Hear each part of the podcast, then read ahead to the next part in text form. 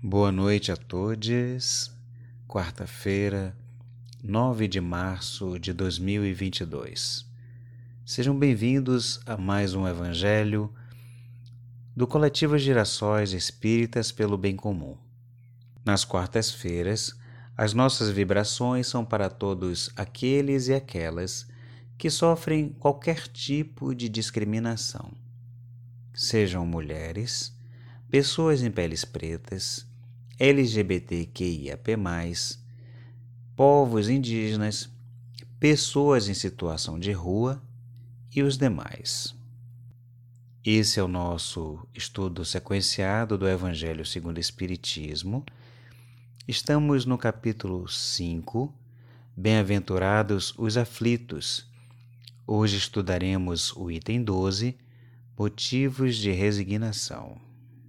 Nessa parte do Evangelho lemos: Por essas palavras, bem-aventurados os aflitos, pois que serão consolados, Jesus aponta a compreensão que hão de ter os que sofrem e a resignação que leva o padecente a bendizer do sofrimento como prelúdio da cura. Também podem essas palavras serem traduzidas assim: Deveis considerar-vos felizes por sofrerdes, visto que as dores deste mundo são o pagamento da dívida que as vossas passadas faltas vos fizeram contrair. Suportadas pacientemente na terra, essas dores vos poupam séculos de sofrimentos na vida futura. Deveis, pois, sentir-vos felizes por reduzir Deus à vossa dívida, permitindo que a saudeis agora, o que vos garantirá a tranquilidade no porvir. O homem que sofre assemelha-se a um devedor de avultada soma, a quem o credor diz: se me pagares hoje mesmo a 100ª parte do teu débito, quitar-te-ei do restante e ficarás livre. Se o não fizeres, atormentar-te-ei até que pagues a última parcela. Não se sentiria feliz o devedor por suportar toda espécie de privações, para se libertar pagando apenas a 100ª parte do que deve? Em vez de se queixar do seu credor, não lhe ficará agradecido? Tal o sentido das palavras: bem-aventurados os aflitos, pois que serão consolados. São ditosos porque se quitam e porque, depois de se haverem quitado, estarão livres. Se, porém, o homem, ao quitar-se de um lado, endivida-se de outro, jamais poderá alcançar sua libertação. Ora, cada nova falta aumenta a dívida, porquanto nenhuma há, qualquer que ela seja, que não acarrete forçosa e inevitável uma punição. Se não for hoje, será amanhã. Se não for na vida atual, será noutra. Entre essas faltas, cumpre se coloque na primeira fiada a carência de submissão à vontade de Deus.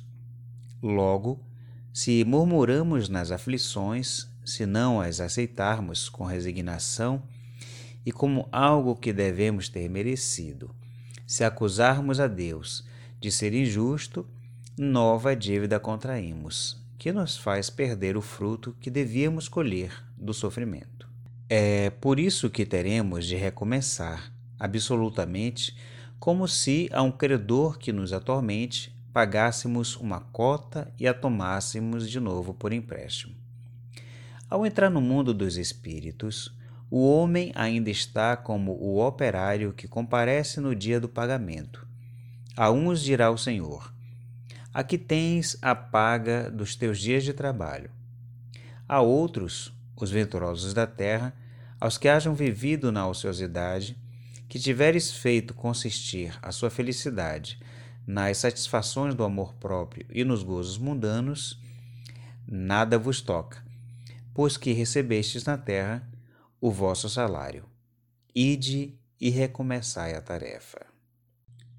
Encontramos no livro Pão Nosso, no capítulo 89, uma análise do benfeitor Emmanuel sobre as bem-aventuranças.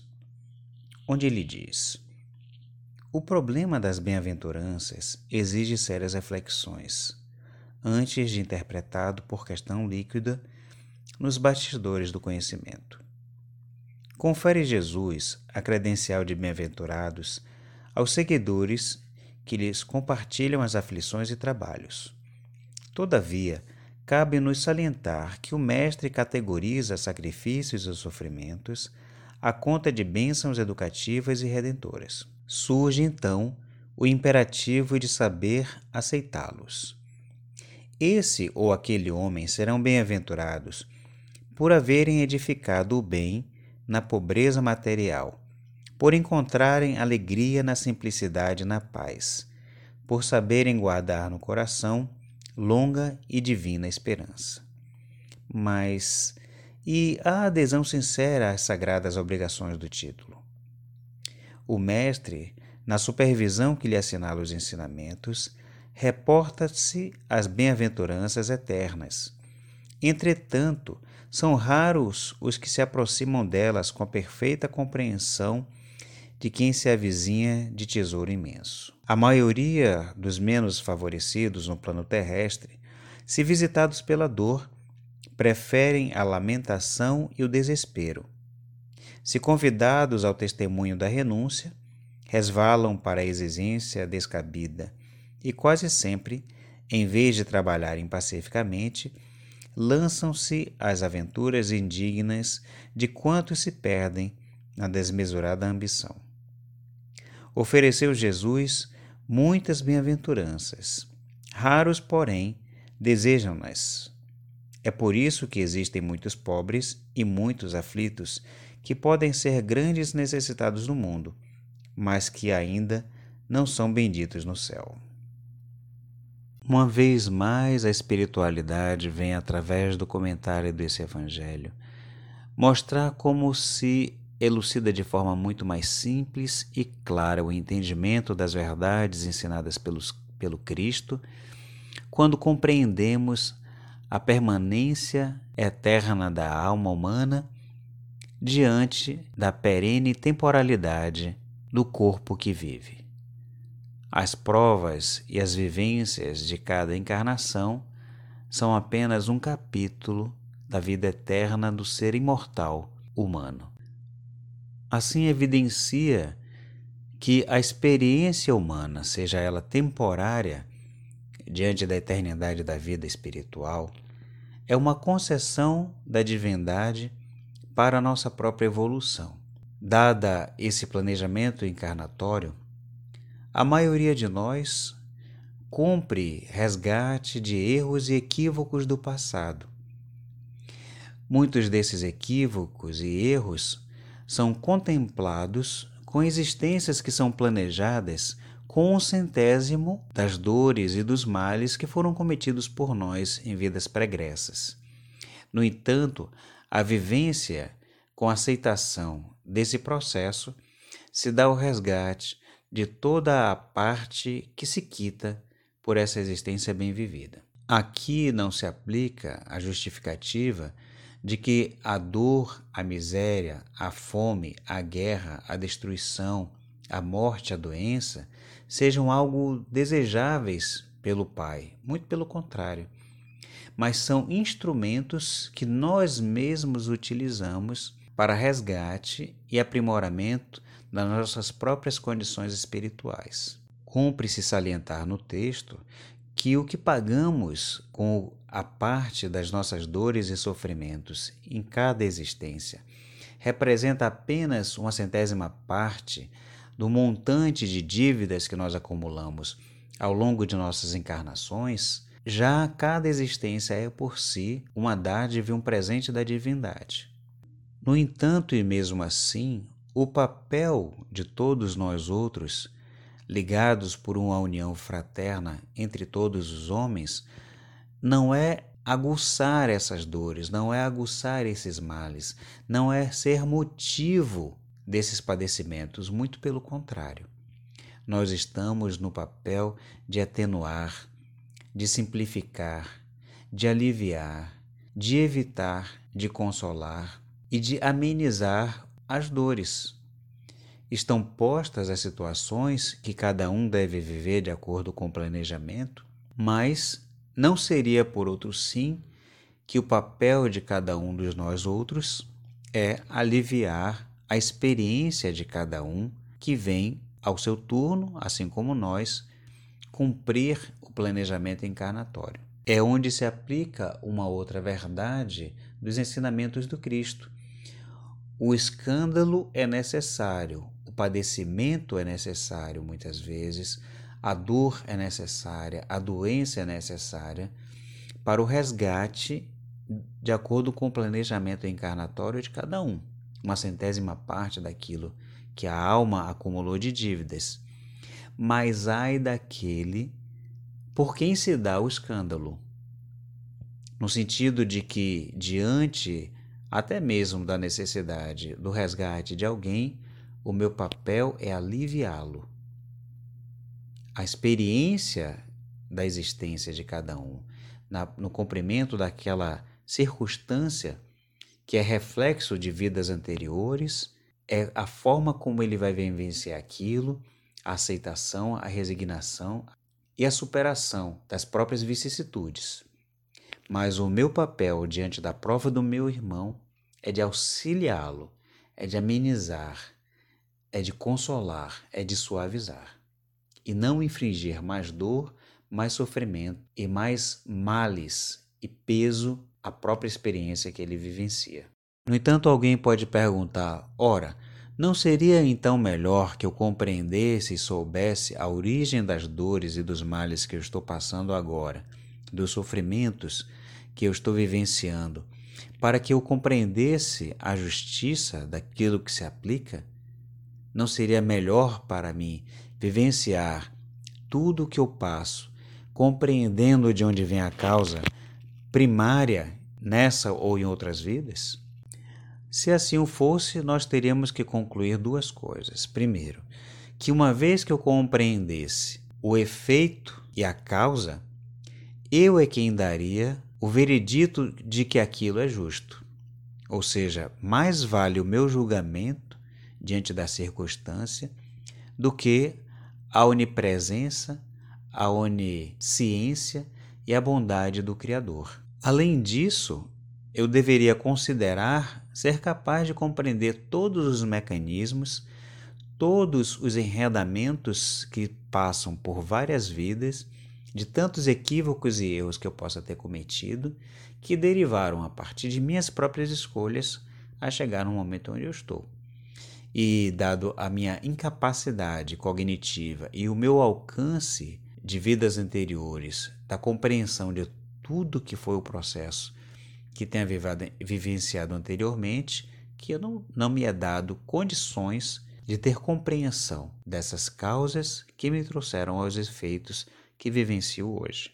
No entanto, por final, o Espiritismo nos ensina, nos esclarece que, sendo Deus justo, bom, onisciente, onipresente, que compreende e, com sua permissão, assim como qualquer folha possa cair ou não, tudo que nos acontece está sob sua regência, que só pode ser boa e justa, para além de termos capacidade de compreensão e de entendimento das causas que geraram os efeitos do que vivenciamos.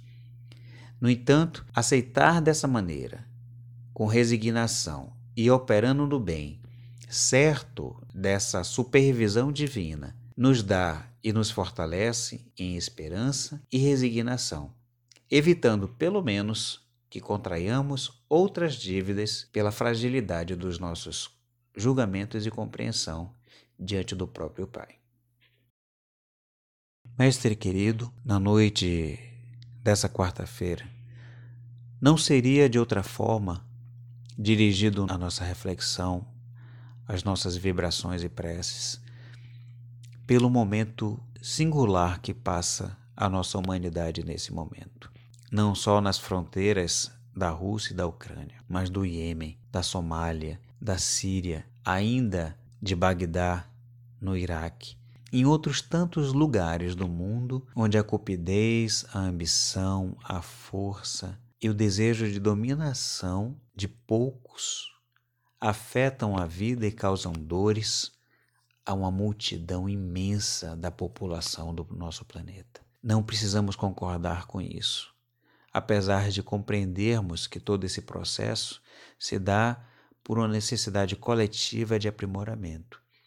Mas, como foi dito na mensagem, mestre, devemos compreender que todos os nossos esforços devem ser para evitar ou amenizar essas causas, frutos dos nossos próprios equívocos.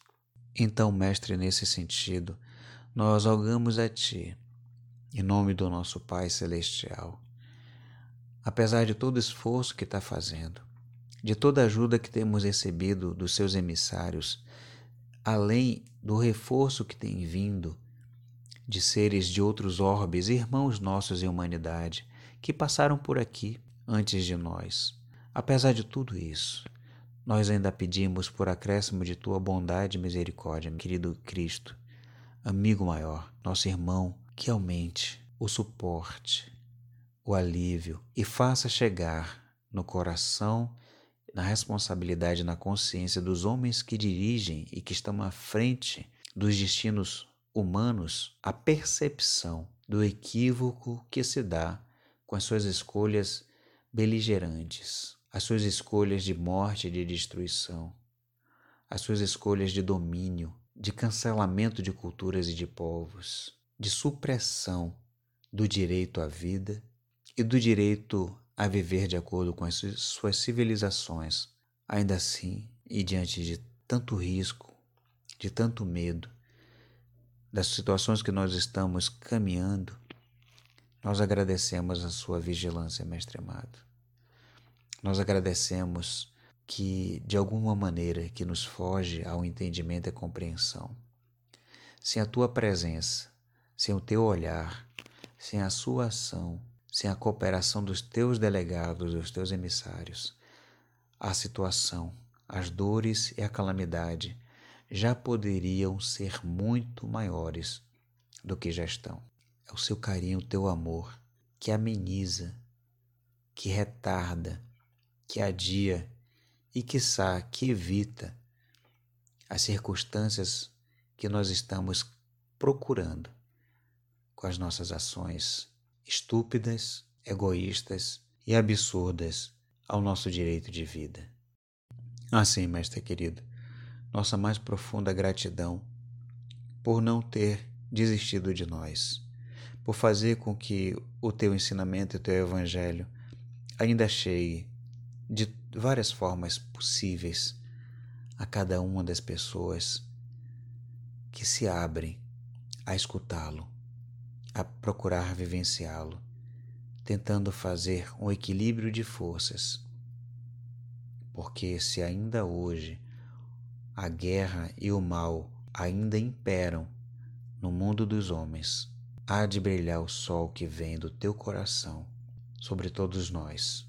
Que essa noite escura, tempestuosa, de frio e de dor, passe logo e amanheça o raiar de um novo dia no Teu reino, que deva florescer em nossos corações. Obrigado, mestre, por tudo. Sê conosco, hoje e sempre. Que assim seja. Este foi o Evangelho do Coletivo Giraçóis Espíritas pelo Bem Comum.